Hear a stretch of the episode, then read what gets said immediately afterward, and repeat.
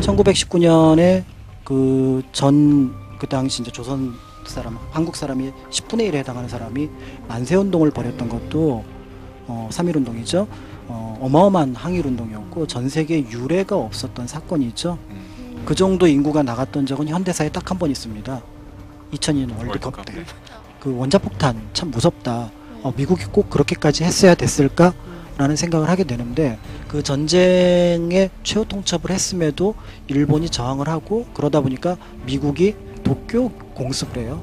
근데 이때 사상자가 비공식적이긴 하지만 100만 명이 이릅니다. 만약에 원자폭탄이 없더라도 미국은 이제 폭격기 그 당시 B-29라고 하는 폭격기가 있는데 그 폭격기를 통해서 끊임없이 일본 열도를 폭격을 했을 거고 희생자 숫자는 결과적으로는 크게 다르지 않고 다만 기간 거대한 원자폭탄이 전쟁을 조금은 단축시켰다고 볼 수도 있겠죠. 6월 27일, 28일 새벽으로 넘어가는 시기에 놀랍게도 그 당시 라디오 방송이나 모든 거는 국군이 지금 그 서울을 지키고 있습니다. 안심하십시오. 네. 라고 얘기를 했는데 이미 인민군은 수율이 넘었고 지금 무학제 넘었고 그런데 그 새벽에 이제 이승만 대통령을 중심으로 한 행정부 주요 강요들이 도망을 갑니다. 음. 도망을 가는데 그들이 이제 어떤 걸 하냐면은 인민군이 들어오지 못하게 사람들이나 물건을 옮길 수 있는 유일한 길이 인도교였는데 그 인도교를 폭파하는 겁니다. 근데 문제는 그 인도교 위에 사람들이 걷고 있었고 네.